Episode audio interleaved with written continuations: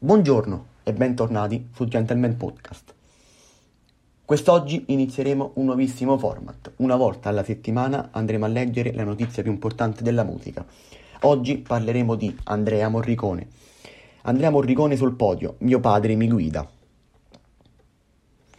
È un onore e ancora di più un'emozione intima poter ripro- riproporre per una fondazione così importante come il Lirico di Cagliari I, la- i capolavori di mio padre. Ovviamente Andrea Morricone è il figlio di Ennio Morricone, che tutti noi conosciamo.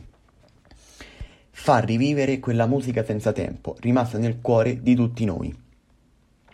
Così all'Ansa Andrea Morricone, direttore d'orchestra e compositore, terzogenito del leggendario autore di colonne sonore da Oscar, al suo debutto nel capoluogo sardo il venticinque e ventisei settembre alle ore venti e trenta, è atteso sul podio dell'Arena del Parco della Musica per dare vita alla guida di orchestra e coro del Lirico a una preziosa antologia di brani cult di Ennio Morricone, scor- scomparsa a luglio.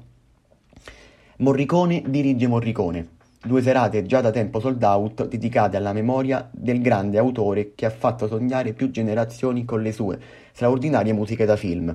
Chiudono in bellezza la rassegna estiva del Lirico. Classica al parco. Sul podio mio padre sarà accanto, dice il figlio d'arte. Sentire la sua musica che ancora una volta si rinnova mi darà quella energia e momenti di intensità per percepire la profondità dei suoi pensieri. I suoi insegnamenti, la sua visione della musica che sottolineava nasce sì dalla ricerca ma ancora più da un atto di volontà, da un lavoro accurato sulla partitura. Nei ruoli solistici si esibiscono Vittoria De Amicis, soprano, Rocco Zifarelli, chitarra elettrica, Giovanni Civitenga, basso elettrico, Massimo D'Agostino, batteria, Leandro Piccioni, pianoforte e tastiere.